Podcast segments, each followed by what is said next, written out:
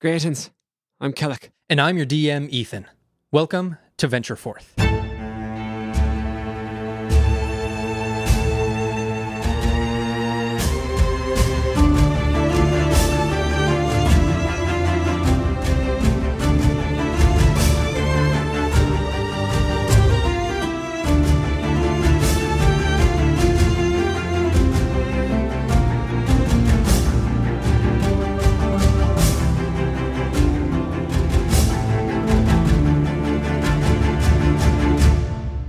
Previously, the party had traveled through the city of Blackpool and through a mysterious swamp where you guys had all encountered a what seemed to be a bounty hunter named Drek, who was coming after you with a myriad of magical items.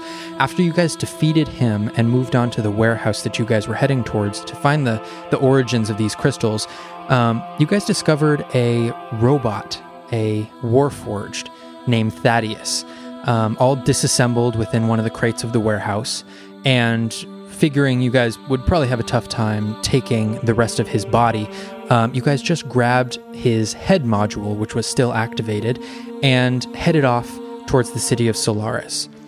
But not before Thaddeus recognized March as her twin sister, Amity, who she thought was dead. After this realization that Amity is alive, March had decided that she needed to take a journey of her own south towards where Amity was last spotted. And after you guys said your goodbyes, March headed south, and you guys continued on west towards the city of Solaris. You guys got to the city, and Thaddeus told you guys how to get to an inn that he knows. After speaking with the barkeep and uh, having having some exchange of words, um, he arranged for you guys to have a room. And after you guys all went up to the room, you guys all sort of found your place in this inn and sort of numb from the experience of saying goodbye to March, you guys all fell asleep.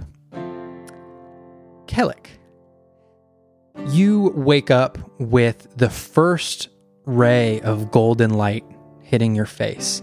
You are sleeping on one of the two beds that is here in the room, and um, the way that the window is situated, the light hits your face first in, in sort of this singular beam. Mm. And it sort of jostles you awake. So, as you wake up, you look around and you see the rest of your party members still fast asleep. You see Shreya off in the corner, sort of huddled up, snoring deeply. You see Olma laying there. You see Flynn laying there and you look around the room, and on the wall, right above the dresser, you start to you start to sort of get the sense of this room for the first time. You see above the dresser, there's a little framed picture of a map of Solaris and sort of some some guide details of um, what you might look for locally. There are some um, places to get food. There are um, some places to see entertainment. Um, there are some shops around, and sort of just a general guide to Solaris up there on the wall. Mm. So, as you get up, what would you like to do? Seeing this, I'll just remark, "That's handy." Doing a little bit better than basement in an abandoned bakery. And then I'll uh, stand and uh, make my way over to the window and uh, and uh, looking out over uh, what what floor are we on actually? Um, you guys are currently on the third floor, so you guys you're you're about I'd say about thirty feet up. Well, I'll uh, look to the streets below and just get a sense of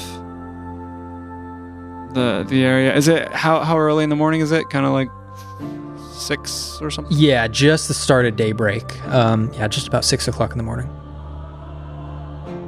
just uh, seeing uh, what I can see of of shops opening and people uh, beginning their days. Um, and I'll uh, touch my amulet on my chest and uh, uh, undo the clasp on the back of my neck and uh, let it fall. And I'll and I'll hold it into the light.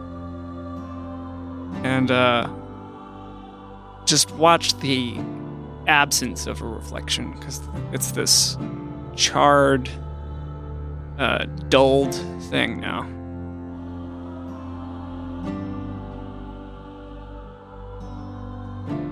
Well, I'm not done reflecting. Though you very well may be. Let's see what's uh, what's to be found here. And I'll uh, wrap that up in a little cloth and tuck it uh, into a, a pocket of my satchel. Uh, and then I'll uh, I'll just look over uh, the team uh, and uh, make sure that they're sleeping peacefully, that they seem uh, at ease, uh, given the recent sort of um, not exactly loss, but uh, something akin to it that we've experienced. And uh, uh, I'll I'll tuck in Alma, whatever bit of uh, fabric I'm sure she's kicked off at this point. and I'll tuck in Flynn as well. uh, and uh, in in the meantime, I'll also distribute uh, the uh, the gold and silver I, I picked up from. Uh, I think it was Drek's body. Yeah. Okay. Yeah, and just make sure that that's that's even. Just leave it in neat little piles uh, next to their Okay. stuff, uh, and then uh, I'll uh, I'll take a note of of the the it's it's like a it's like a poster kind of thing. It's like a framed thing on the wall. This, yeah, uh, it's it's like a pretty large um, framed poster, just a like a guide slash map to the city. Ah, I'll look at it and uh, can I see? Is there is there a temple district? Is that something that they would do here? Um, yeah, there is um, uh, sort of a little ways away. There is sort of a religious worship center there, um, and you can see on the map itself. Um, definitely not as like close knit as you were used to in Addersfeld, where these buildings of worship were like directly next to each other, sharing walls. Yeah. Um, But there, it's a little bit more scattered out. But there definitely it seems to be some sort of um, temple district. All right. Is it is it is it labeled any particular way? Like, or is it just like? Do I get the idea of that? Or Um, is there like a specific title for it? Yeah, so um, the, you don't see a specific title. Um, you do see, however, labeled specifically um, each of the labels to the each of the new gods. So there is specifically one temple, and then a couple of them sort of have like um, separate outlying temples, sort of in the same vicinity, though. Okay. And h- how familiar am I with the different names of these these gods? Not very. Um, not very, but because you are you are literally reading this on the map, um, I can give you those names right now if you did not already know them. Um, let me see. So um, first off, you see y- your eye goes straight to the temple of Zachriel. Um, you you would definitely know the name of Zachriel. Um, and then you see next to that one, like pretty close, these are the two closest temples in proximity to each other, um, is the temple of Latiel. And then off beyond that, you see the temple to Edriel, the temple of Amriel, and the temple of Sidriel. All five of the new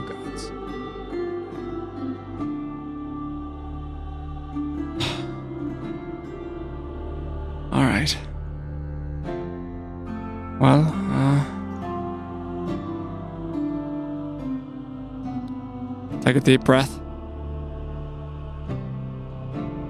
Let's uh, let's see what we can find, and I will uh, I'll uh, try and uh, triangulate where we are in relation to that area, and I will and I will head out. There is, you can see, um, there is a little "you are here" dot on there. It's a little, a little red dot there.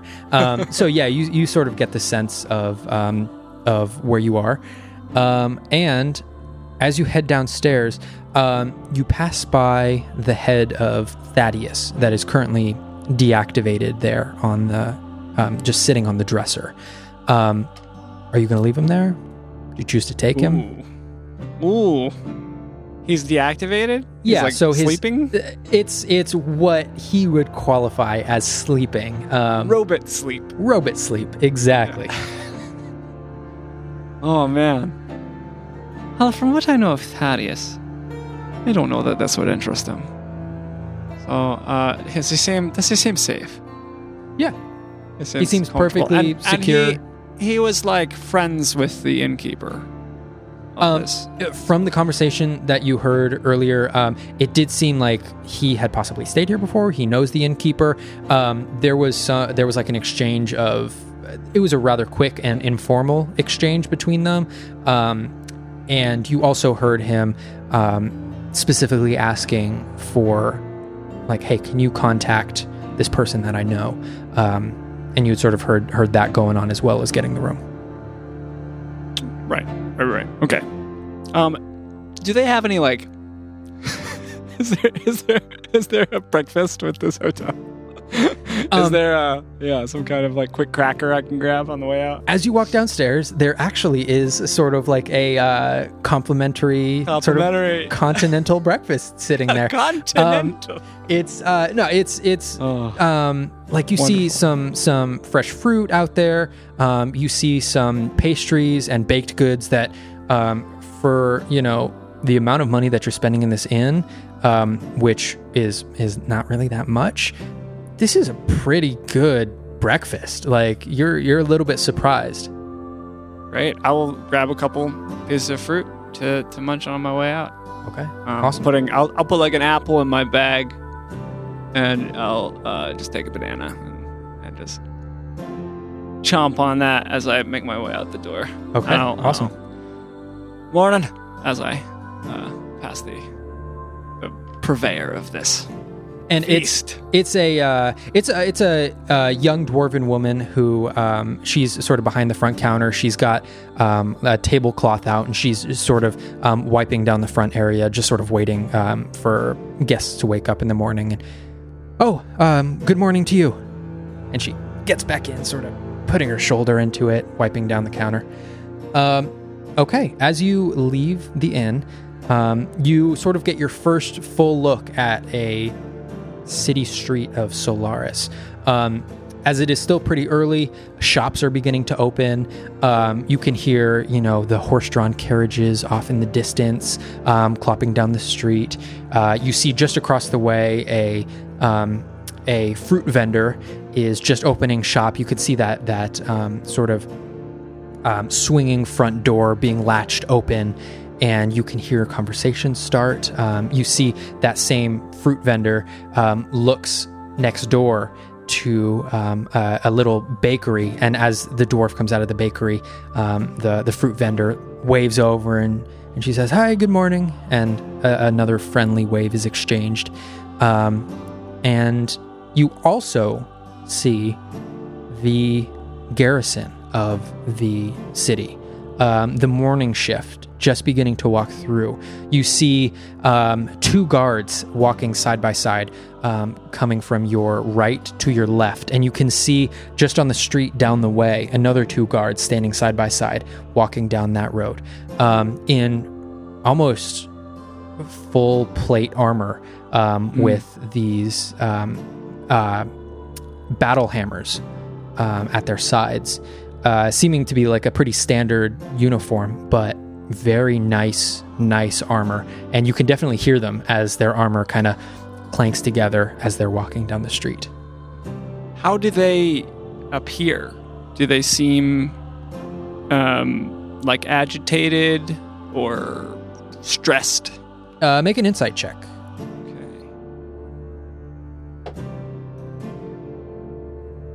Okay. Uh,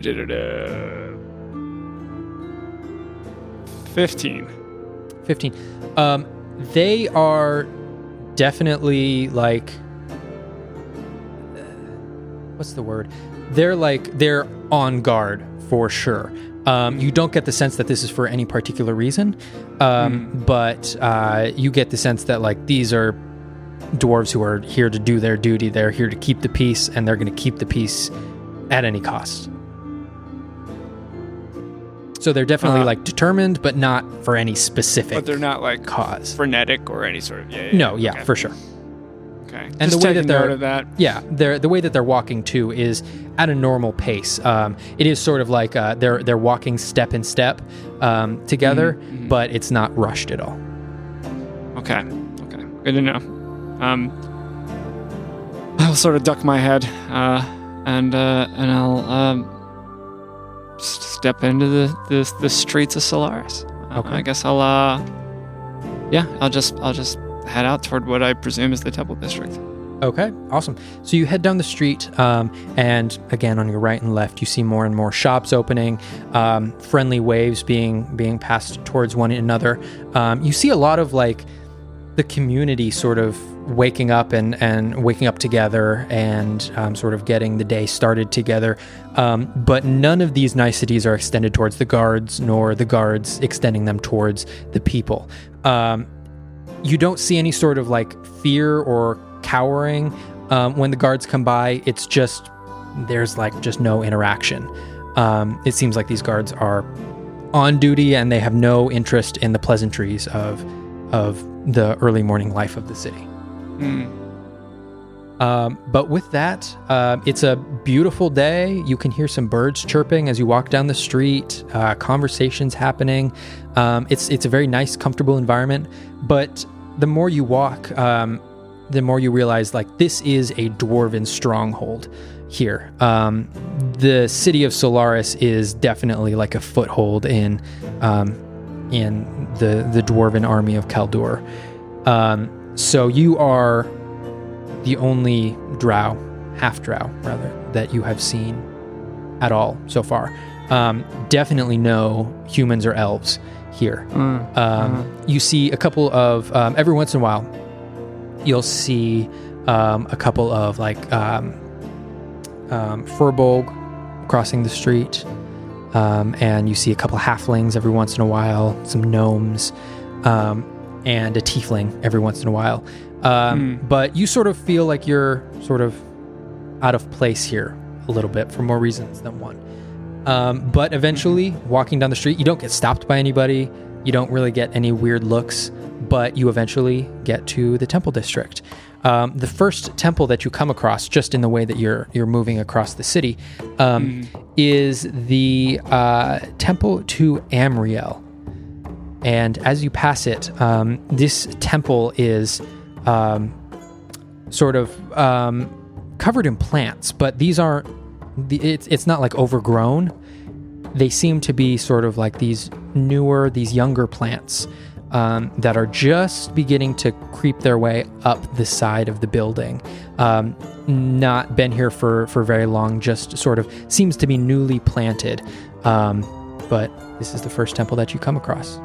Um, do you have any interest in looking around, staying inside? I guess the main thing that I would be taking note of is just like how how it's being treated. Like, is it is it like um, seeing these plants? Is it does it feel like it's being left to the growth, or does it feel like it's been? Or or I guess what I would say is is if I were to think back on Ildoria's temple in the Shadow Timberland, like how would it compare in terms of how it was being treated by the Yeah. people tending to it? Sure.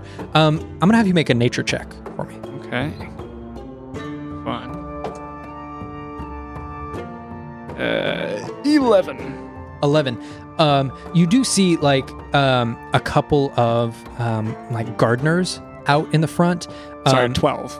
oh okay Oh, actually, Awesome. the gardeners Actually, are assassins. yeah um, you uh, you see a couple they are um, like tending to the the plants and all of that stuff but they're also wearing like it looks like some religious garb some some um, robes that are like Mm. these deep earth browns and greens and um, have like these um, this uh, kind of cool like vine embroidery on them um, sort of this vine symbology um, going up these cloaks Mm. and um, from what you can tell like they are taking care of the plants but from what you saw of the Temple of Ilduria, that was overgrown over centuries and a millennia of plant growth and seasons of plants growing and dying and harvesting and the plants growing back. This is like very, very new, and these gardeners are sort of kind of nurturing and trying to make sure that these these um, plants and these vines and these flowers and these trees um, have a chance to reach maturity. I will uh, admire that. Just take a second to observe and, and uh, have a, a, feeling of uh, a, a, a look of respect across my face, Okay. And then I'll I'll move on. Um, the next one that you get to is the Temple of uh, Sidriel. Um, and you can see that this temple is, each of the temples are pretty far spaced apart. Um, so you walk a little bit and um, you see that there is um, where on the other temple, um, it was mostly just like plants and, and the life of, of the um, the place sort of being overgrown.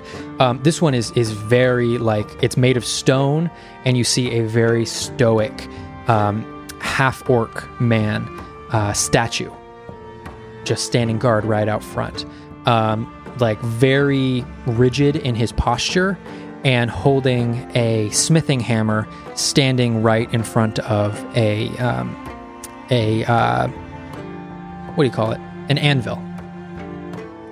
Um, and uh, yeah, that's what you see here. It, it seems like this is a, a very like well kept, you know, rigid stone building here. Okay, that's enough for me.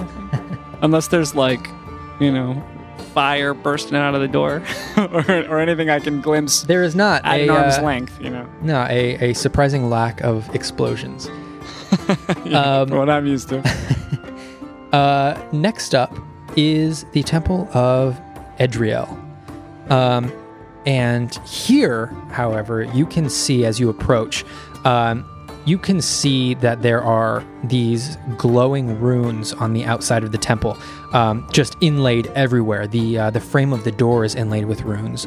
Um, there are windows up top on like maybe the fifth or the sixth story of this building um, that are all um, that have runes on the outside of them. You see these um, cauldrons on the outside of the temple, two on each side of the door that are um, uh, engulfed in this magical flame that keeps changing color from red to orange to yellow to green to blue to purple, then back to red, um, as this fire is like changing colors and like kind of moving in these weird ways. It almost looks like the fire is um, like dancing within these cauldrons.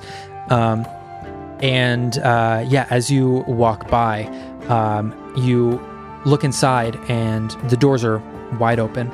And as you look inside, um, you see a congregation is already formed for the morning.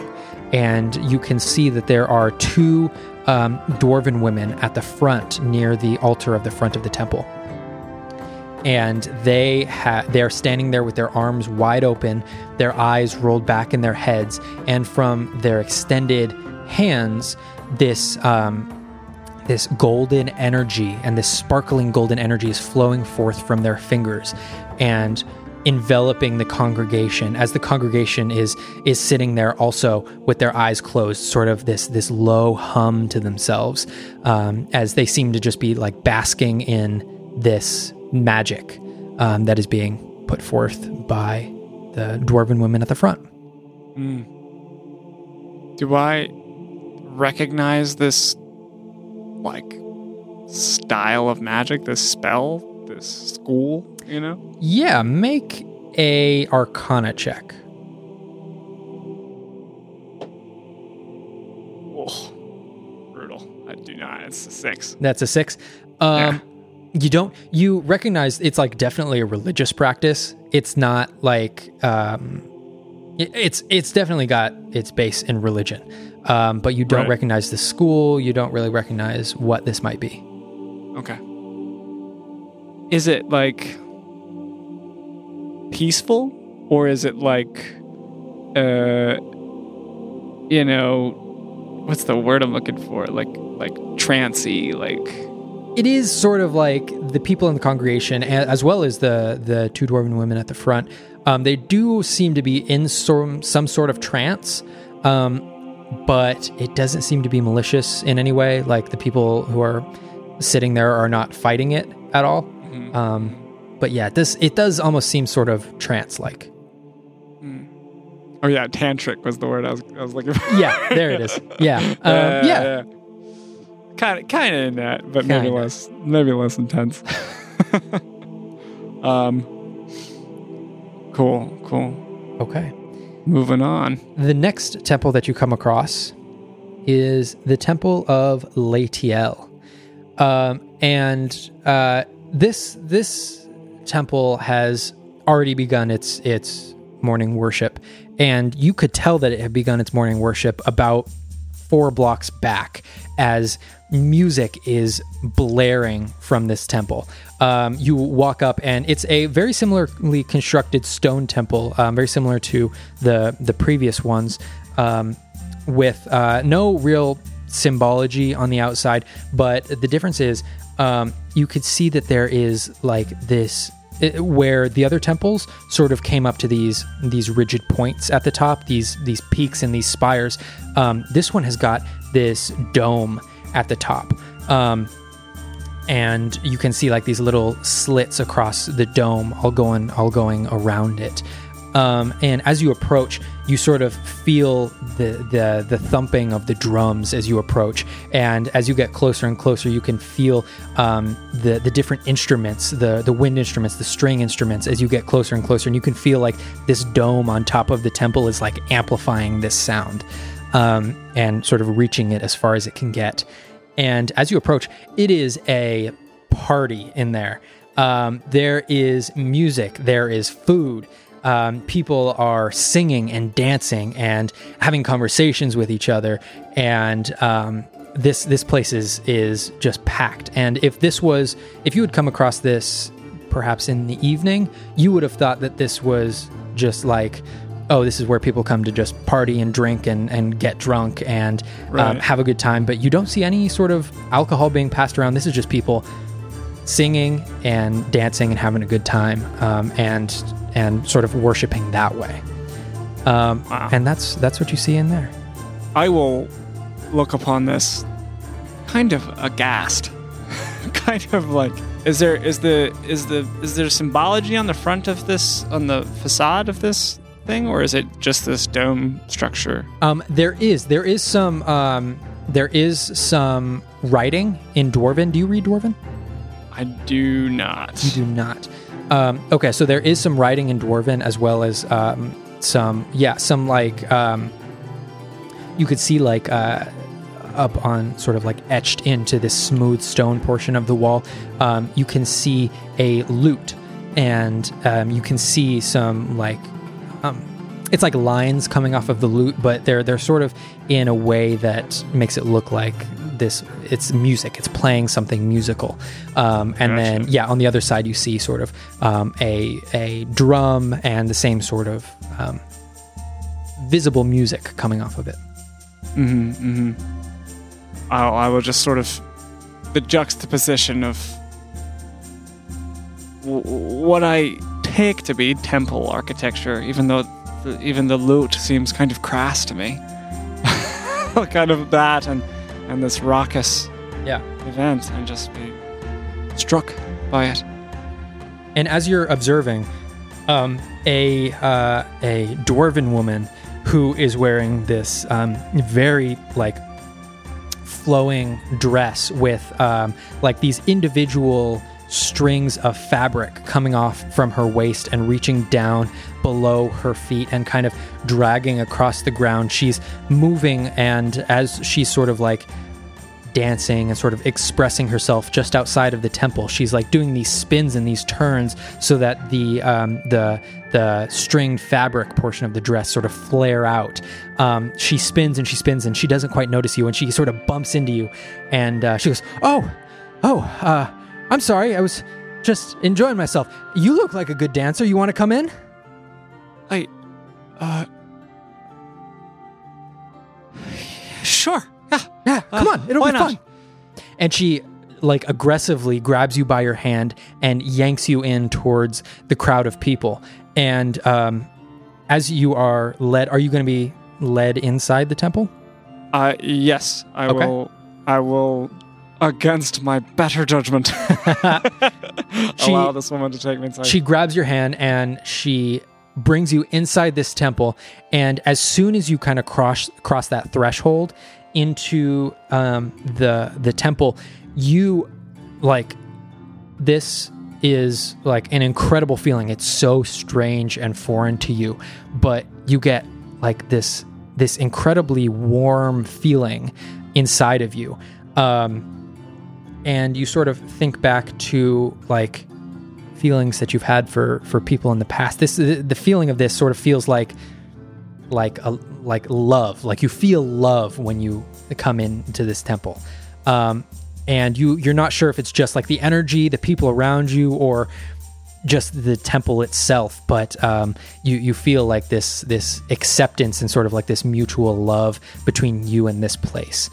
Um, and as you're being yanked in, um, you like you're bumping shoulders with people, and you're sort of being pushed back and forth. Um, and are they? Are they? It's mostly dwarves, though. it is correct? it is mostly dwarves. So I'm like four feet taller than everybody. yeah. Oh yeah, for sure.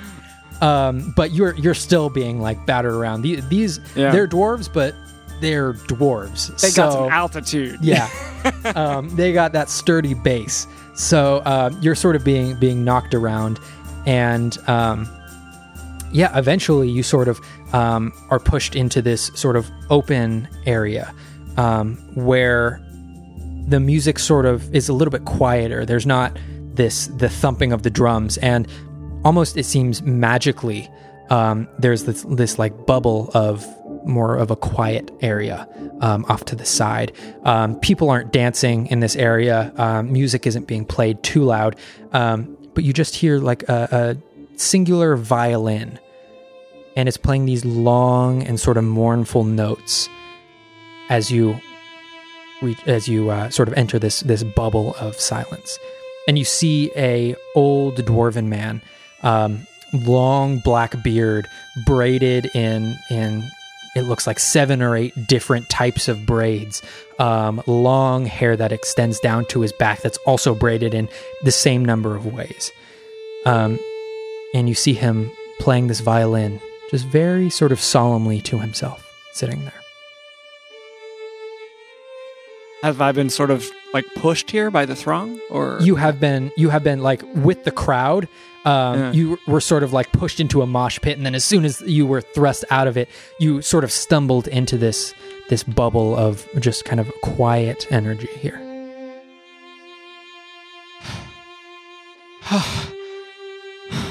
what manner of temple is this? Is he? Is he? Uh, is he have his eyes closed? um no his eyes are open and and he sees you Does he? Does he look like he, he's focused on playing, or does he look like he's in the spirit for conversation? Can I tell? uh make an insight check Uh, nineteen.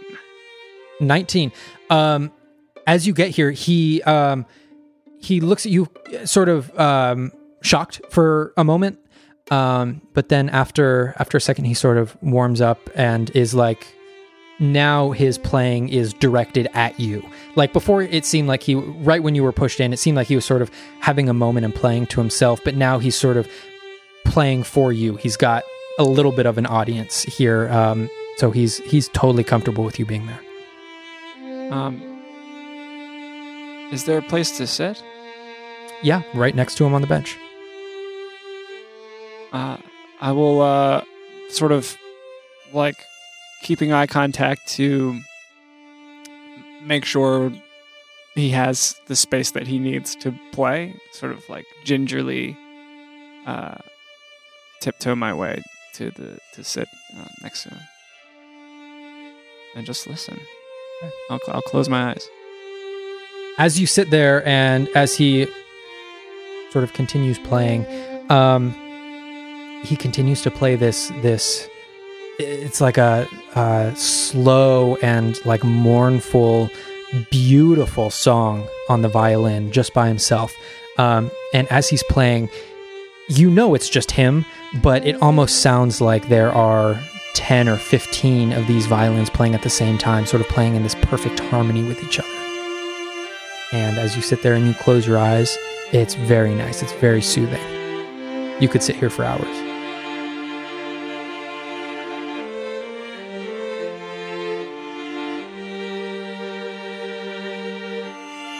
I thought when uh, the hum went away that that was the end of music for me.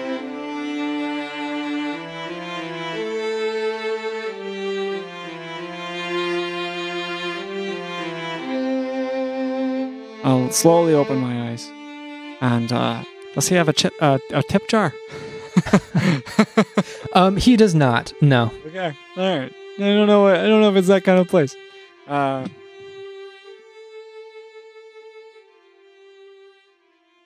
I'll uh, I'll I'll just um slowly stand and uh and sort of uh, bow my head to him and just whisper a word of thanks.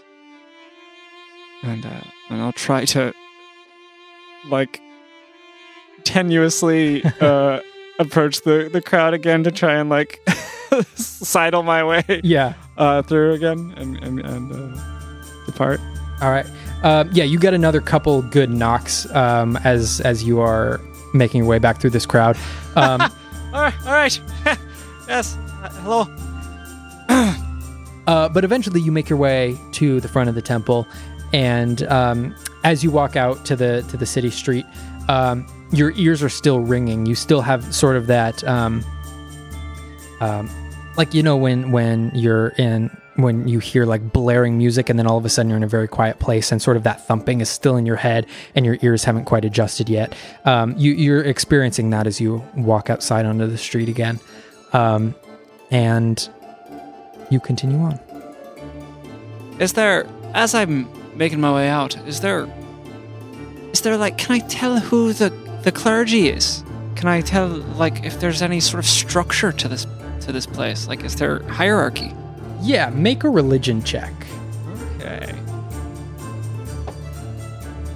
Natural twenty. Natural 20. Religion check. Natural twenty. Nice. um, so there is there definitely seems to be a hierarchy here. Um, as you're looking in, there is definitely a band and an audience. A lot of the audience is playing instruments of their own and sort of playing along, but you can spot that okay, there is sort of like a main band playing here. Um, a lot of the people who you passed um, walking through who are playing instruments and and doing all of that stuff probably brought their own instruments from home and are playing along with the the band up on the stage. Um, but you do see um, a um, there are a couple of dwarves up on stage who are wearing um, like these red robes that are tucked into a um, a golden belt around their waist, um, and they are rocking out. Um, you see uh, one guy, one guy's on the drums. Um, one guy is like um, he's playing a harp, but like a rock and roll version of a harp. Um, okay. and he's like he's going along. He's into it. He's like moving his body with the with the uh, beat of the music. Um, and you see a couple of um, like violinists. You see some bassists and um, just this this band that is up there. You see next to them also um, in sort of these lighter red robes um, almost like more of like a faded um, maroon like a light maroon almost. Um, there's a choir that's singing, and there's about 10 of them. And they're belting out lyrics going along with this music. Um, and you see on the other side, in, in similar sort of light maroon robes, um, you see a couple of like interpretive dancers, and they're moving around in different ways. Um, so it seems like the people who are upstate, up on stage in the maroon and red robes are like members of the church. Everyone else here who's singing, dancing, participating, um, they're all just in sort of the quote unquote Congregation. audience congregation of yeah. Okay. Okay. I will uh, just uh, exhale with uh, bewilderment, uh, nonplussed, and I, uh, uh, I'll, yeah, I'll, I'll turn away and and make my way forward. Okay. And right as you like you sort of back out of this temple and right as you sort of turn your shoulder to to move away, you feel like a, just a very slight urge to then just turn back and just just walk back and and just kind of take another look. But it's it's a very subtle feeling so you keep you keep walking but you just note that it's sort of a strange like you just wanted to look back and, and take another look.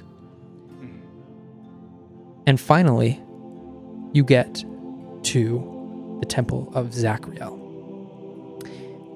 This temple is a stark difference from the other temples.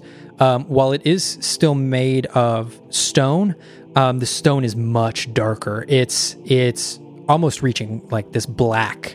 Um, as you can see, um, this this dark ash almost like emanating from the base of it almost as if there was um, there were fires set right along the base and the ash was allowed to climb up the sides of the walls. And you can see the same sort of thing around the doors and around the windows where it seems like a slight fire was lit around them and the ashes wa- were allowed to sort of stick and stay.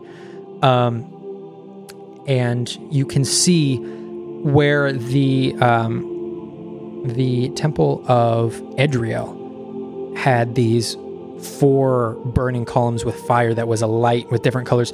You see a singular massive cauldron outside of this temple. And there is a fire there, but it is just barely the embers. Um, if left unattended to, this would completely die out. But you can see two dwarves and a gnome and a halfling who are there with um, like these fire pokers, and they are there with these different um, pouches that seem to have different ingredients on them, just giving the fire enough to just barely stay alive and just to keep those embers and to create the ash that's beginning to swirl around the cauldron. Um, but they are very meticulous with how they keep this fire just barely, barely going. And there is this in the front. It's uh, on the This is Got it. directly in the front. Yeah. Um, uh, I, I will uh, just watch that. Uh, so much of this is like I, I'm like a shadow, sort of, just tracing the edges of all of this. Uh, and I, uh, I'll, I'll um, make my way past them, uh, watching as I do, trying to sort of get a sense of the rhythm, the mathematics of um, when they are prodding this thing, when they are uh, adjusting uh, the edges of this. Um, but I will uh, head inside. Um, as you head inside, um, you look around and um, there's not. It's it's very different from the temple that you just came from. Um, not very many people in this temple, um, but the people that you do see, um, a lot of them are wearing like these um, these um, like ashy gray um, leather. It looks like leather armor um, and it is sort of crafted in a way that is for more for decoration than for actual use. Um, but there are these these leather pieces. There is a nice like leather gray leather um, chest piece. There's some nice gray leather shoulder pieces, um, and they extend down to these um, this sort of um, gray, almost like a, a kilt. That that go- runs down each leg. And as you look around, you see each of everyone who's wearing this religious adornment. All of them have their fingers sort of singed and and pretty much their entire forearm engulfed in ash as if they had just dipped their hands into a campfire. Um, and you would think if you were just passing one of these people on the street, you would think it was just like dirt and they had a bunch of like dirt all over their hands. Um, but upon closer inspection, it is ash for sure. Um, and as you walk in, everyone's sort of minding their own business. Is there is it arranged in a structural like um what are people doing? What are what are are they cleaning? Are they um performing rituals or are they um Yeah, for sure. are there altars, those kinds of things? Yeah. So, um, as you're looking in, there are um, these three three altars. There's sort of one big one right in the middle of the building, and then there's two smaller ones on the opposite corners from you. And um, as you're looking up, they there's you're looking into the big one, and it's just this big um, circular pit in the center of the in the center of the room, um, and it looks like a like a campfire died there. Um, it looks sort of like a pit for a bonfire, and you can see chairs and benches um, sort of in uh, lined up in a semicircle on either side of it, facing in towards this pit. Um, and then you see two smaller pits without any chairs or anything on the far corners. The the other altars are also pits or, or smaller versions. Yeah, just smaller versions of looks like a bonfire pit, pretty much. I will uh, walk right up to that. I will uh, like put my toe to the edge of it, like get that close. Okay.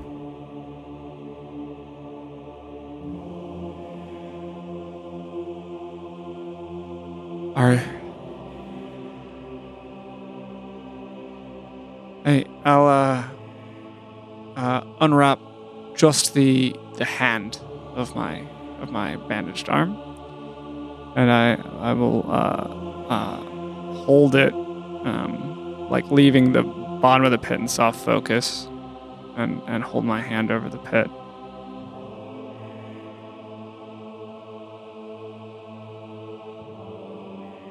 And uh, and I'll look down to to are there is it is it dead ash in this pit or is it also embers? Um, it seems to be dead at this point. Um, it doesn't seem to be like there is. You can see all of the chairs and all of the benches and stuff that are around here, and they're unoccupied. Um, it seems like there probably hasn't been a worship service yet this morning, um, so the fire has not been stoked yet for the day. Um. And is there is there a there's no other like physical representation of of any there's no statue or or um, emblem or anything anywhere. Correct? Make a perception check.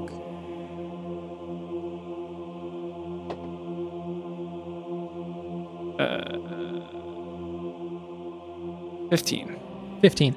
As you're looking around, it was very difficult to notice, but now that you're specifically looking around for it, you do notice out of the stone walls, um, there's sort of this this part near the center of the building um, that comes up and sort of creates an arch over you. And as you look up, you now notice that the arch is not connected in the middle, but is in fact on one side a cloaked figure sort of bending over and looking down towards the fire and the same thing on the left side and you can see it's like this this torso of of uh, a figure with a hood up that's just coming up over you almost these two figures creating an arch over you but these things are are massive reaching probably 40 feet up in the air I'll I'll look up into the. Um, I imagine. Uh, Very nondescript. Yes. nondescript, yeah, uh, visage of this of this uh, statue or um, sculpture, and uh, you're the one then. You're the one I want to speak to. I've come to you. I've come to you from one pit to another.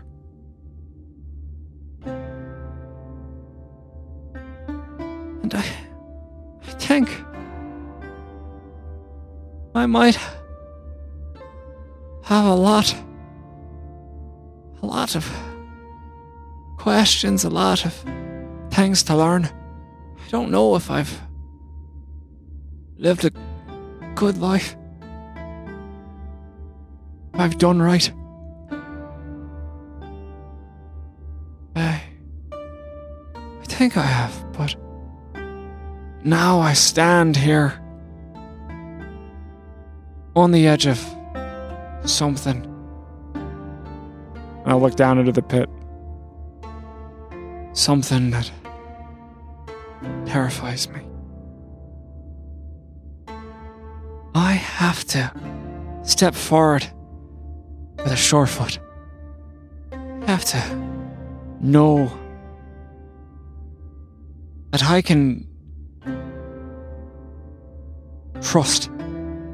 Trust in the not just the might, but the cause, the mission, the the noble goal. That that I set before myself. I'll not dive into a pit out of desperation, out of fear. I want to do it with courage. I want to do it with love. I know gods aren't the best with the words of us smaller beings. And you've already done so much for me. Little Oma. Try. Even Flynn to some extent.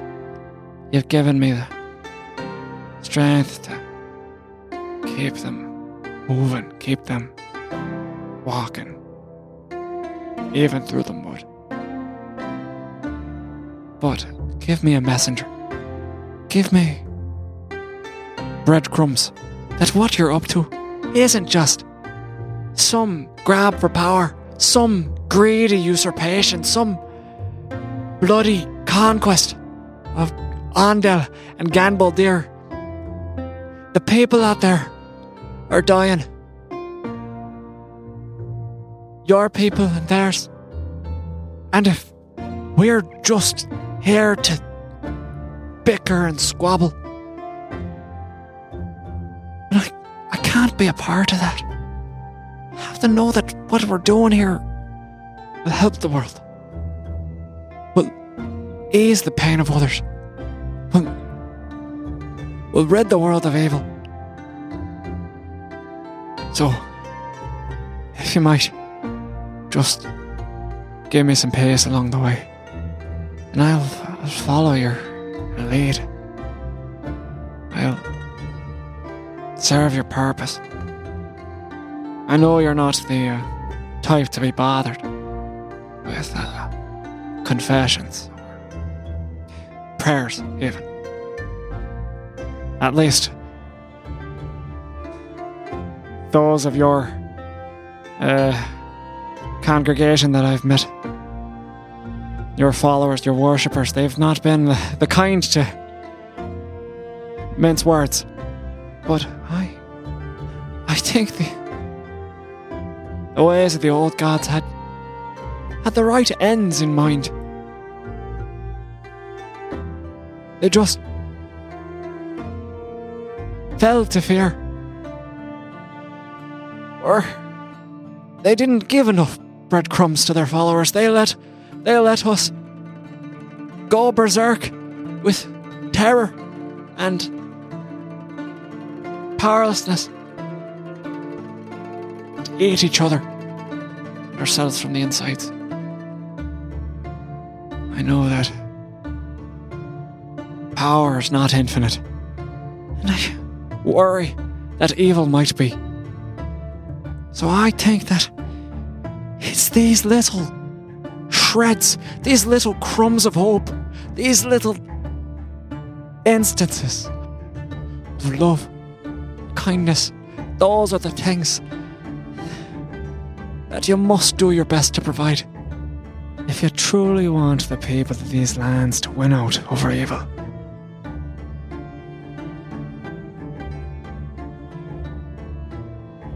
I'll uh, quickly have a, a moment of sort of uh, bashfulness or realizing the the the um, sort of length of of of how much I've been talking and and the otherwise sort of quietness of the area, and I'll just hold my tongue and uh, try and be very still, so as not to be awkward or strange in this place. As you are standing here very still, you look around, and at this point, every per- there's about 15 people in this temple, and all of them, you look and notice, all of them at this point have completely stopped what they're doing. There, there was a man at a far bookshelf who was taking down some books and putting some back. Um, there was one over in a corner sweeping up um, and, and, just cleaning up. Um, there was a, a, woman sort of um, getting the the pit ready for a possible service on the other side, and all of them, as you were over the course of speaking, now you look and you notice all of them have turned directly towards you and have bowed their heads. Oh and just have their heads bowed quietly. What? And as you then sort of come to quiet and sort of stand there by yourself, they all sort of, with their heads still bowed, sort of give themselves a quick nod, pull their heads up, and continue back to what they were doing.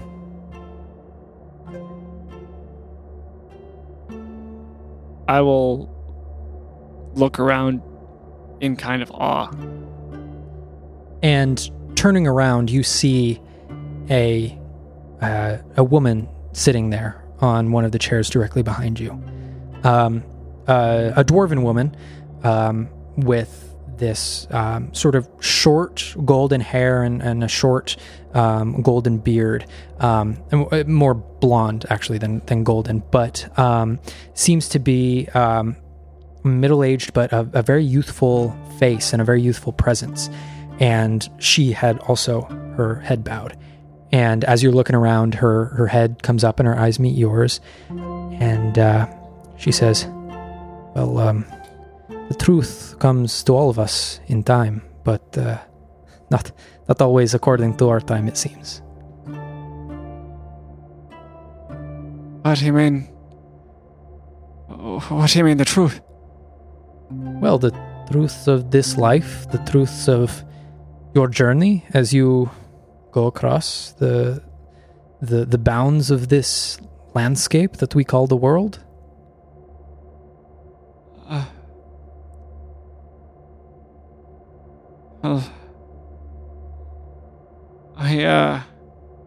You seem very confused. Would you like to come and sit with me? I, I would I would love to have you sit with me and and speak of these things. I, uh, That'd be grand.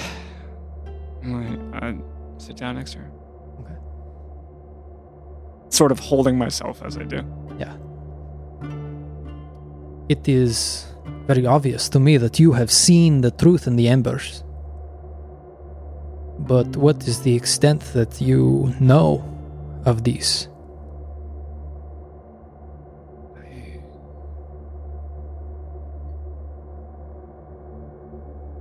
To me, truth was always supposed to be a, a solid thing, you know, a uh, a beam of light, if you will, uh, a linear path to righteousness.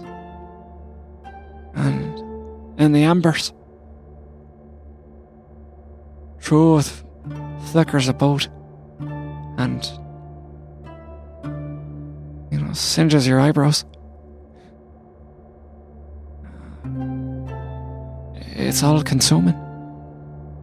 And you have to peck through it to find it. Wonder about this truth, madam. Because I've seen such words weaponized. How do you know that the truth you follow is uh, real? I know it is real because it is my own. I sit here and I proclaim what I know to be true, or at least at this point, what I believe to be true. And as I look around here, I I see him over there in the far corner. His truths are different than mine. And he believes in his, and he knows his to be true. And that is his source of comfort, just as I believe in mine. Not every truth has to be the same. I think that this is where the old gods got it wrong. Is there was one way to do things. There was one belief. And then once you strayed from that path, you were labeled as what? Evil? Deceitful? Worse. This is where we we try and be better than that. Each truth is different and only in searching through yourself you'll find those answers in that truth.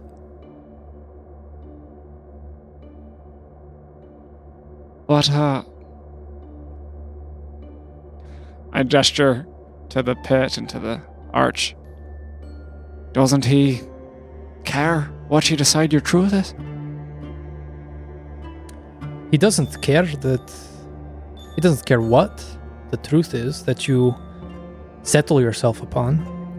But as long as you come to that conclusion, that is what he is after. Or at least in pursuit of that truth. As we are not all there, we only know the truth of what our lives mean, why we are here, what why we are doing what we are doing. We only know that once we cross that veil and find ourselves united on the Argent Plains. Beyond time, beyond any of this physical body.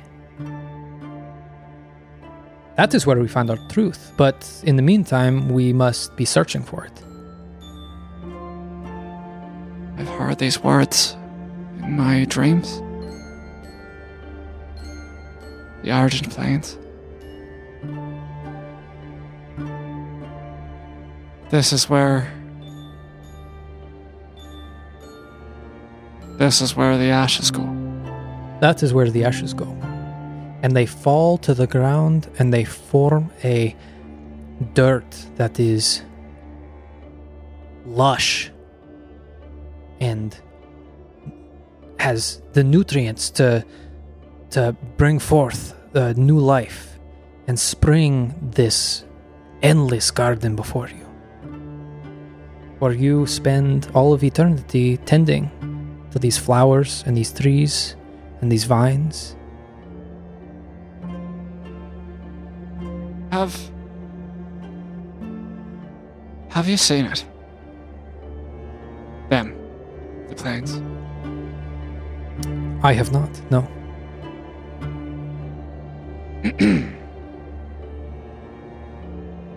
and have. Has he spoken to you? To me directly? I. No, I do not believe he speaks to anyone. At this, I subconsciously like clench my fist, my my my burned fist, around the scar on the center of my palm. Right. Each of us our own truth. What do you make of, of the war? What do you make of, you know, the violence? Do you think it's right for Caldor to try and push others to, to take on this truth? These multitudes of truth. I think it is the right thing for them to not push that one truth onto a bunch of people, but to push on them the choice to choose what their truth is. They do not know that their truths and their their lives are being chosen for them. We are fighting them to give them the choice. Right. I hadn't thought of it that way. You know,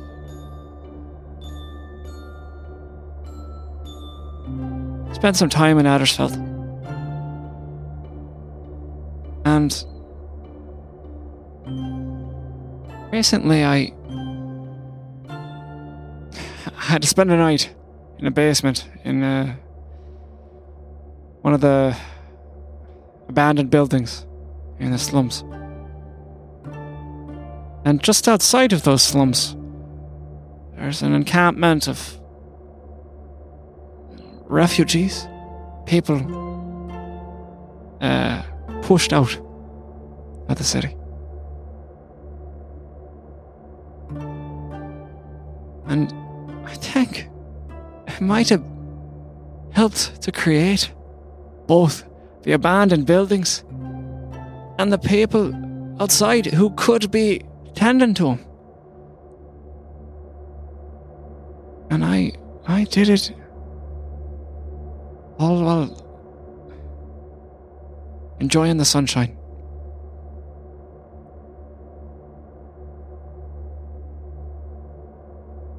It's hard to know what your choices are. You speak of the sunshine, and I have found that while the sunshine illuminates, it also blinds. Aye. Um, if I if I uh sort of look her over a bit, um, her facial structure, her hair and such. Uh, does she? She, I, I can tell that she's young. How, how I can tell sort of how many decades she's been alive, roughly. Um, yeah. So looking over her face, um, and sort of what you know of dwarves, um, like sort of middle aged, um, which in dwarven would probably be about 175, maybe approaching 200. Did it scare you when it changed? When the usurpation happened? Weren't you afraid? I was terrified. I thought that all was going to come to an end. And then I found my purpose. I found my truth and I found religion. I was not the person that you see now 30 years ago. Mm.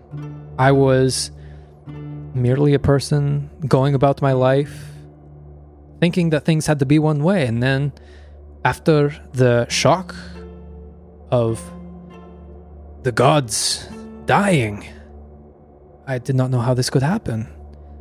After that shock wore off, I I was enlightened.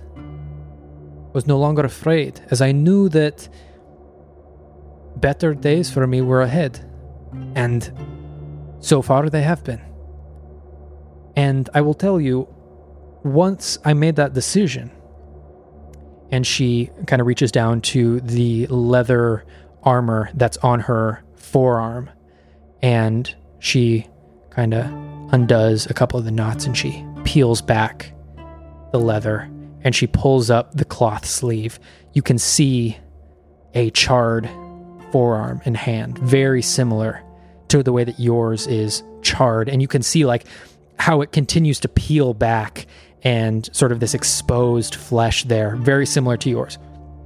She says, Once I accepted that this was going to be my life, it was painful at first, and it is painful every day. But it reminds me that I have the choice to find myself in this world. And this is the mark that I carry with me every day.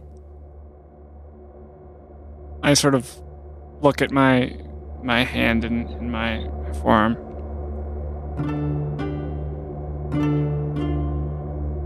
I never thought of it as being a reminder, choice. You know. how how did you how did you get how did you get yours?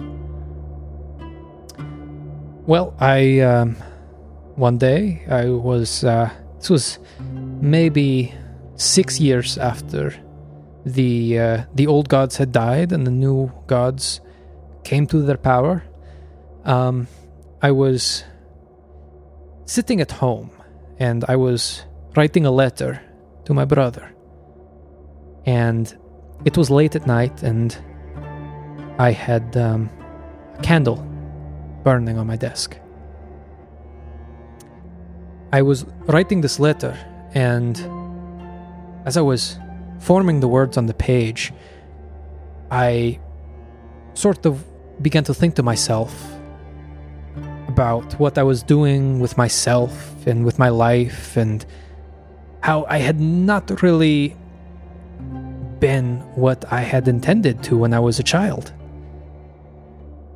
And I sat there and I closed my eyes very tightly. And I thought about what I wanted and who I wanted to be. And I sat there and I had my eyes closed and my fists were clenched very tightly.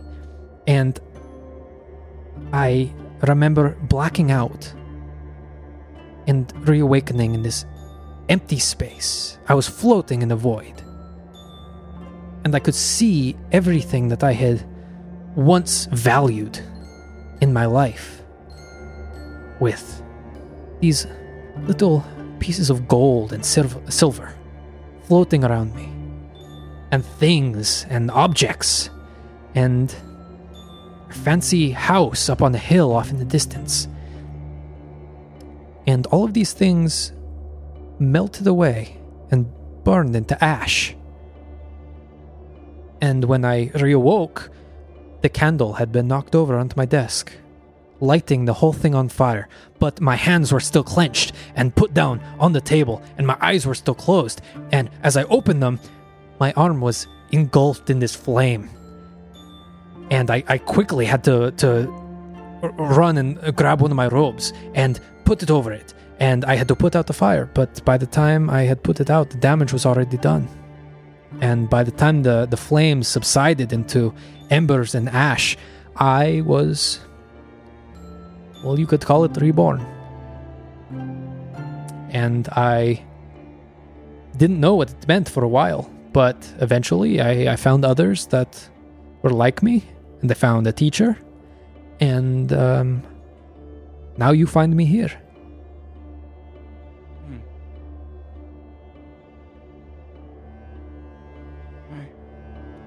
we have a worship service starting soon. Would you?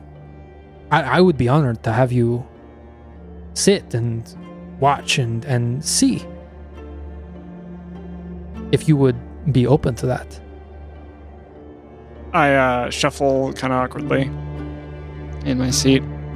It's like I'm a little too tall for it. Yes, uh, I'd like that.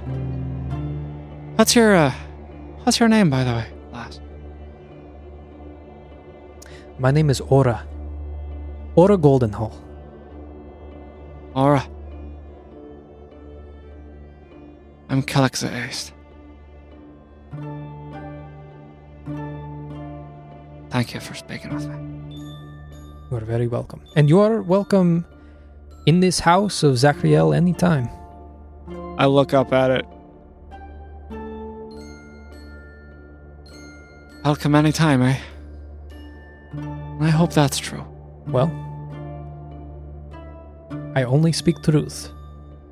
And she sort of pats you on the back, and uh, she gets up and she she sort of walks away and she begins um, tending to one of the the fire pits um, that still doesn't have anything in it. She seems to be sort of um, swiping away some of the the dirt and the ashes that have accumulated there um, to make way for the new um, fire that's about to be lit there.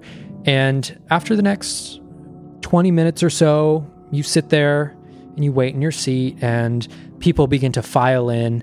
Um, you can hear conversation happening outside the building, but as soon as people walk in, um, it sort of turns into these hushed whispers, and the some of the conversation still continues. But as soon as they they get in, sort of almost as respect, they sort of quiet their tones and and they they walk in and they meet their seats and they come in, and you sit for a full service of um, this worship. And um, it lasts a couple of hours, but you are, you know, taking mental notes of everything that's going on. Um, You are looking around and seeing how people are affected here.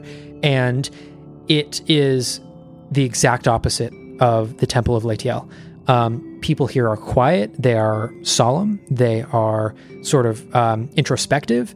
And as these fires are initially lit, um, the the initial burst of fire is is like a big, it's a roaring fire. But after a couple minutes, it dies down, and you can see that um, that more of these disciples in the gray leather armor come in and, and are tending now to the fire that has almost completely died. And and once again, they're keeping it sort of on that verge of of dying.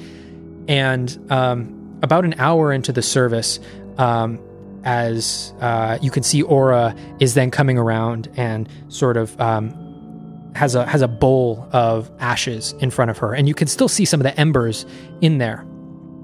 Um, she um, just every every person that she comes across, she takes some, and she wipes it down the bridge of their nose, and then sort of comes down. Um, almost like across their cheeks and sort of down towards the bottom of their ear. Um, and she goes by and she does that to a couple people. And she comes by and you have to sort of bend down in order for her to to reach up. Um, but as she does that to you, the ashes are still hot. These are like still they just came out of the fire, and it sort of hurts for a second.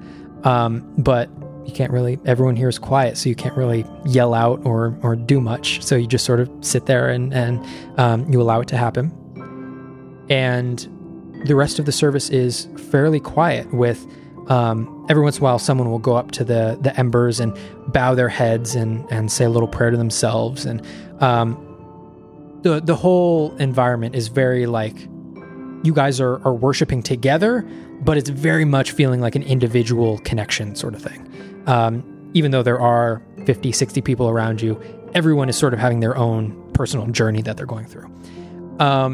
And their own, like, sort of truths that they're trying to find. And with that, after a couple of hours, the fire is allowed to die as the um, disciples sort of walk away and people one by one start filtering out. Um, you can see as as some of the dwarves and some of the halflings are lifting their heads up from their prayer. You can see they're like wiping some tears away that might have fallen down their face. And one by one, some families walk out together. Some people walk out individually. Um, the hall clears once more. Would you like to head out with them, or would you like to stay a little bit? Uh, I'll stay a little bit, and I'll just uh approach Aura as the service is wrapping up, and I'll just say, uh, This might be a silly question, Aura. Why. Why not just have a full flame? Why let it be ashes? Embers. Well, as I told you, I can only tell you the truth. And I must admit that is an answer I do not know. Well, uh, I guess I can respect your honesty then. Appreciate it. Maybe it's something to do with, you know, the edge. The edge of things. I feel as though I'm on the cusp of something. And, uh, so too are the dying embers of a fire. But, don't let me give you a sermon. Take care, Aura. Thank you. And you as well. Thank you. And she bows her head and she walks away. I very nearly instinctively say, May the light, and then I just take her. And I'll um, saunter out of the, the hall. Okay. Um, and at this point, you walk out, and um, the sunlight hits you, um, almost sort of blinding you for a moment, um, as the inside of this this temple was relatively dark, um, and the light hits you, and you can hear just off to your left. It's it, at this point, it's probably like one in the afternoon. You can still hear off to your left the dum, dum, dum, dum, dum, dum, from the drums off at uh, temple as people are still partying hard.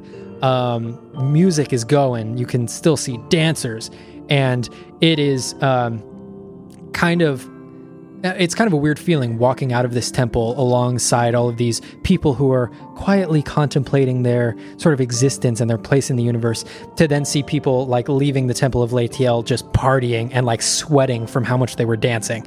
And it's it's definitely a contrast and uh, you just take note of that um, as you leave. So with that um, you walk out of the temple. What would you like to do Um.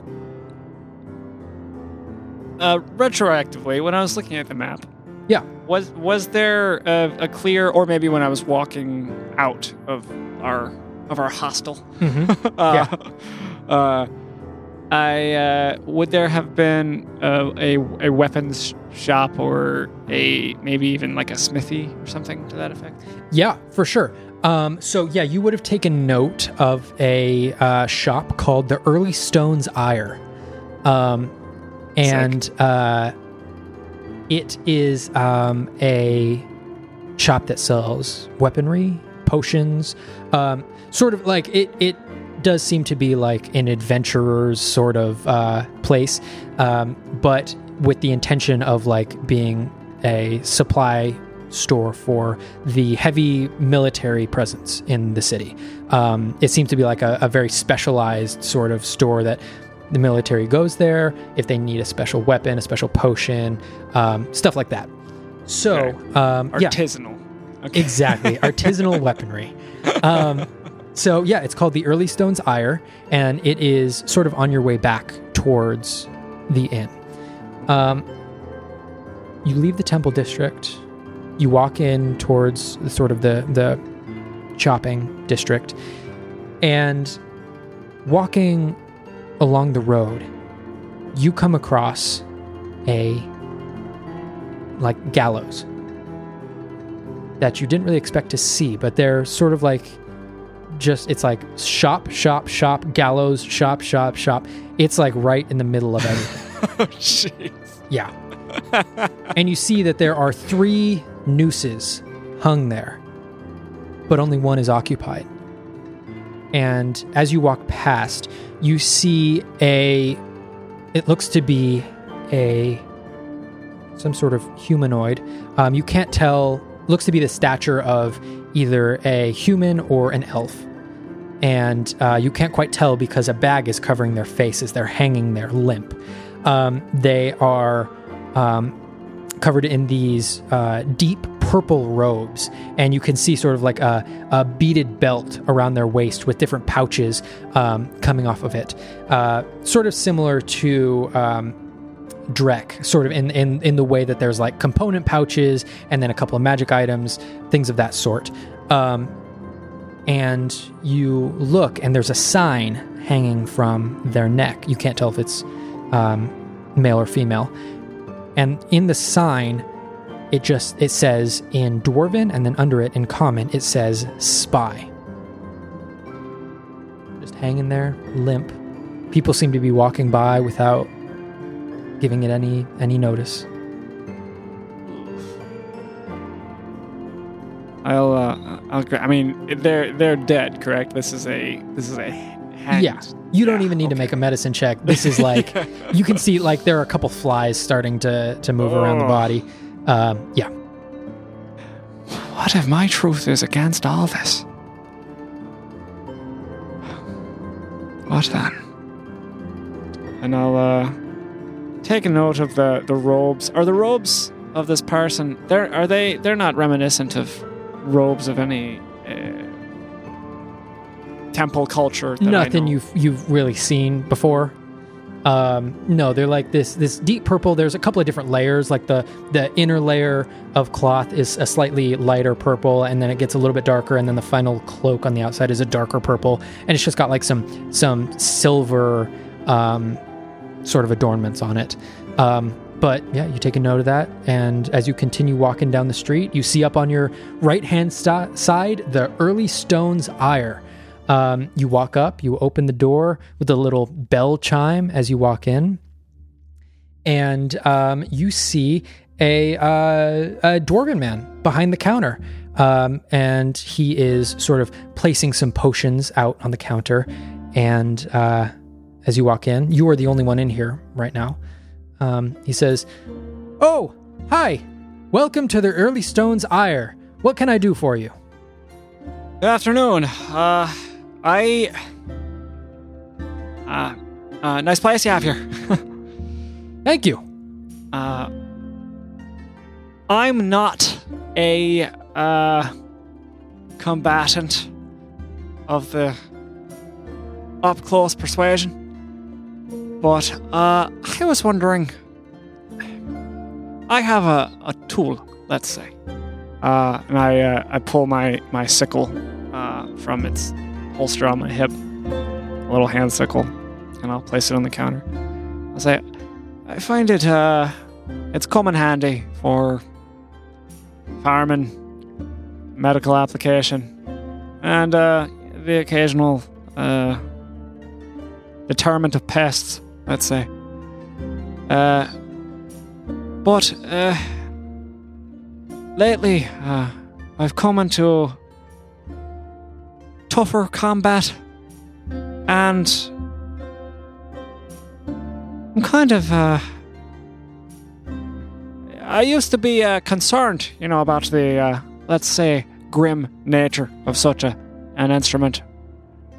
But uh, more recently, I find myself uh, appreciating the uh, simplicity. Is there any way we could uh, either improve this one, or if I don't know if you have something similar on hand that I might use? Yeah, that might be let me uh, take a a little look. more lethal. Let me take a look. And um, as you set it down on the counter, he sort of looks it over. He says, uh, "Oh yeah, uh, fine, fine weapon. Um, looks like a good make. Just seems to be uh, pretty well worn at this point. Um, Seen a lot of use. I would, uh, I would, I would definitely be able to fix it up for you, uh, sharpen the edge, um, and and sort of bring it back to its its uh, youth, you could say. Um, and uh, I would be able to to do that for you, or I could just sell you something that I have if you would like to take a look at um, some options that I have. Let me see uh, what you got on stock here. Okay. And um, he sort of takes you over and um, he opens one of these drawers and uh, like the there are all of these drawers on the walls. Um, like all of the walls are sort of like these, almost like museum drawer type um, that you keep artifacts in. And he, he pulls one of them open, and um, it's got three sickles laying there. Um, and he says, um, uh, This first one over here is just, you know, your standard um, run of the mill weapon. Nothing too special about it. Um, and that uh, would just be one gold piece and um, just kind of a standard weapon. Um, very similar to, I'm sure, what you had over here previously. Um, and then you've got this one, which um, is a little bit better. Um, it's going to be also a little bit more expensive. It just adds a little bit of a magical kick to any any damage that you might be inflicting on on others. Um, and so it's a little bit sharper on the edge, and um, it's just got a, a little bit of a, a magical sheen to it um, that I've inlaid. And then, um, so that one is going to be uh, 20 gold pieces. And then, uh, I'm sorry, this last one over here is 20 gold pieces. Uh, this one is going to be 10 gold pieces. Um, the last one over here that's 20 gold pieces. Um, this one is, is, of course, my personal favorite. It is uh, has a little bit of that same magical kick, but um, it also uh, does a little bit more than that. Um, there is uh, like a um, a burst of uh, light that comes with it um, that does some additional damage to uh, whatever you might be swinging this at. Um, so, with your choice, what would you like? Oh, uh. Light being something of a hot button topic, as it may, that does appeal to me. Does, uh. Does this one have the, the same, uh. magical kick to it as uh, its its predecessor? Uh, yes, it's the same thing, just with an, an additional uh, magical enchantment. It's not much of a choice then, is it? I used to only look after myself, and lately, got a lot, lot of others to look after. So I can't be, I can't be wishing that I you know, didn't splurge for the better item. I'll take this one, and I'll point to the, the third option. Okay. And that is going to be 20 gold pieces. All right, I hand it over. Okay. Awesome. Um, so that is going to be a uh, plus one sickle.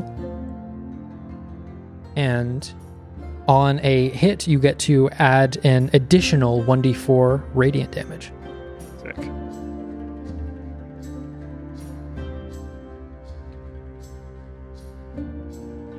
Uh. Uh. You might, uh, as I, as I, not, not wrap it up because I'm just gonna holster the thing. Uh, and I can, can I holster it adjacent to my other one? I'm just, I'm gonna keep Yeah. both of them. If I Yeah, can. sure. Um, and uh, as I do that, uh, I'll say, uh, you might meet up with a, a little, uh, little halfling at some point later today. Don't let him haggle you. Don't let him do it. He's a, he's a little halfling. He's quite chipper. Uh, he's got a big backpack with pockets on the sides. Stick to your prices, you know. Don't, don't let them talk you down. I've actually, there's been a couple of halflings that have come through here today. Um, so uh, I usually don't let them haggle me too much. That's good. That's good. And I'll wryly uh, turn away and sort of snicker to myself as I, as I leave the store. Okay. Um, and uh, as I uh, make my way back, you said that there was a bakery initially. I wanna I wanna stop Yeah. at that that bakery and um, pick up uh, a couple uh, uh, pastries. I'll get two two uh, lemon pastries as big as I can get. Okay. And I will get uh, one uh, sandwich or toast without the. Or no, I will get just crusts. I will purchase just crusts. Okay. Um, we'll call that one silver piece for the for the token. Okay. Okay. I don't know what time of day is it. Um, right now it's it's approaching like 2.30, 3 o'clock in the afternoon. I will. Uh, I'll make my way back to the, the uh, uh, inn to see um, if uh, if everyone is uh, awake or not. Okay. Um, as you make your way back to the inn, um, you walk inside, open the door, you go upstairs, and no one is there. Um, everyone seems to be out for the day. Um, the head of Thaddeus is no longer on the the dresser, um, and yeah, you don't see anyone from your party. Well, I will uh, leave the bag of goodies in the in the room, and I will. Um, wish I had more money. I just go spend all my money. uh, I'm gonna go. Uh, I'm gonna go back to the uh, Latiel temple. Okay.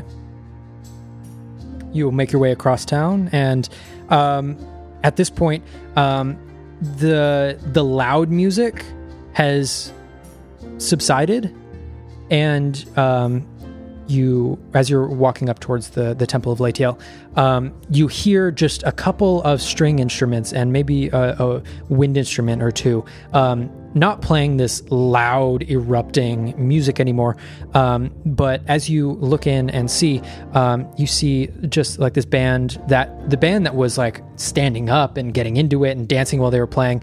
Um, now it's it's looks like a different band um, sitting down, all sort of um, very like meticulously and and sort of um, like artfully playing their instruments. Um, this a little bit slower song, and you can see um, now that all of the people have, most of the people have left, and like the party portion of it has stopped. Um, you can see the temple is now a little bit more open, and you can see like a designated dance floor in the middle. And you can just see going along with this um, kind of whimsical music that's playing, you can see three um, dwarves doing sort of like slower interpretive dances, almost like ballet, um, in the center as most of the crowd has left at this point. Is there uh, still uh, singing? Uh, yes, yeah, but it's not the shouting, singing that you had heard earlier. It's it's uh, yeah, it's a it's a little bit quieter, um, more of a uh, like a quieter performance. And is there anyone, as I'm sort of uh, making my way uh, into the temple, is there anyone in the crowd uh, singing along? Um, yeah, looking uh, looking out, you can see um, a couple of people are sort of like tapping their foot and um, like sort of moving along towards the music. But there is one man, um, an old old dwarven man, wrinkles all over his face, um, completely white beard and hair, um, uh, sitting close to the center, and he is singing along with the music. He seems to know the song. I'm gonna um, taking a deep breath, uh, approach him, and uh, give him a, a, a, a, light nod, and just say, um,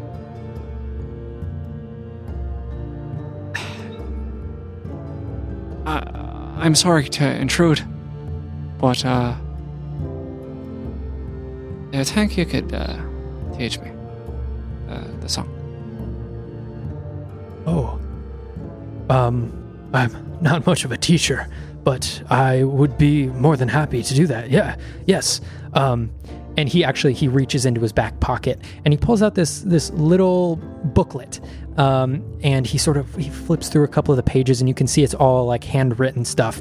Um, and as he opens to a certain page and he goes, "Oh no, that's that's not it. That's not that. Oh, here here it is. Here it is." And um, he sort of puts his finger down on the page and sort of motions along with the the lyrics as he has the lyrics written down on his page and um, he sort of starts nodding his head toward, at the rhythm towards you and begins singing along and sort of showing you um, the the lyrics of the song and I will um, sheepishly uh, but diligently uh, commit uh, those lyrics to, to memory and, and uh, internalize the, melody. Okay. All right. Um, and the song comes to a close, and uh, there's a, a new song that starts playing, and um, the old man goes, "Oh, sh- I'm I'm sorry. I don't think I have this. I don't think I have this one written down." And he reaches into his other back pocket and pulls out another notebook, and he starts flipping through it. And you can see most of the pages here are blank as he pulls out a little um, a little pencil and he starts like writing down the lyrics of this song that's currently being played. And what are the what's the language that's being used in in in these in these anthems? Is it Dwarvish or is it The previous Common? one was common. Um, this one that's being played right now is Dwarvish, and um, so you can see like he's writing it down in Dwarvish, where the previous song that was in common he wrote in common. I will not stop him. I will just I'll just let him do that and gratefully accept the kindness of this job. Okay. And do my best to just sort of uh, mumble mouth my way along with him. All right. Um, and with that, you leave the temple of Latiel with a little bit of a song in your heart um, as you now head back towards the inn once more. Um, it's starting to become evening at this point. Um, the sun not quite setting over the horizon just yet, but you head back to the inn. You head back up to the room. Still, no one has returned yet. And you sit there on the bed. And as you sit down, this was kind of a, a very intense day for you. There are a lot of information coming your way. So you take a moment as you're sitting there to sort of think back and really internalize all of this stuff. Um, really like remember everything and um, yeah, commit as much as you can to memory. And as you're doing that and thinking about the Temple of Latiel and sort of the emotions that came with that um, versus the realizations that you came to at the Temple of Zachriel. And you're like thinking of all these things. And as you're sitting there on the bed, you sort of come to this, this realization that, you know, the words of um, Aura really hit you that were your truths are your own. And there there's no like universal this is the way to do it and you sort of feel a sense of comfort in the fact that your journey is your own and with that you level up What? and with that as you're sitting there on the bed um, waiting for the rest of your party to get back that is where we're going to end today's session Hot dog. hot That was a quick dog. level up. yeah DM Ethan. well you got a lot of stuff done you got a lot of it's, religious it's been a things busy done day. busy day All right. But uh, yeah, with that, we're going to end today's session. Thank you all so much for listening, and we can't wait to see y'all again next week. Bye, nerds. Bye, nerds. Hey, everybody, this is Cameron. I do the character of Shreya on Venture Forth. Just wanted to take a moment. Thank you for listening. You can follow us on Facebook, Instagram, Twitter, Reddit, and YouTube if you're not already. Also, if you'd like, you can check us out on Patreon. And uh, if you'd like to support what makes the podcast possible, please feel free to support. Also, we're on Clubhouse. So if you're on Clubhouse, feel free to drop in on Thursdays where we do our weekly Dungeons and Dragons chat or one shot. And those tend to be a lot of fun. So have a great week ahead. Uh, thanks again for listening and see y'all again next week.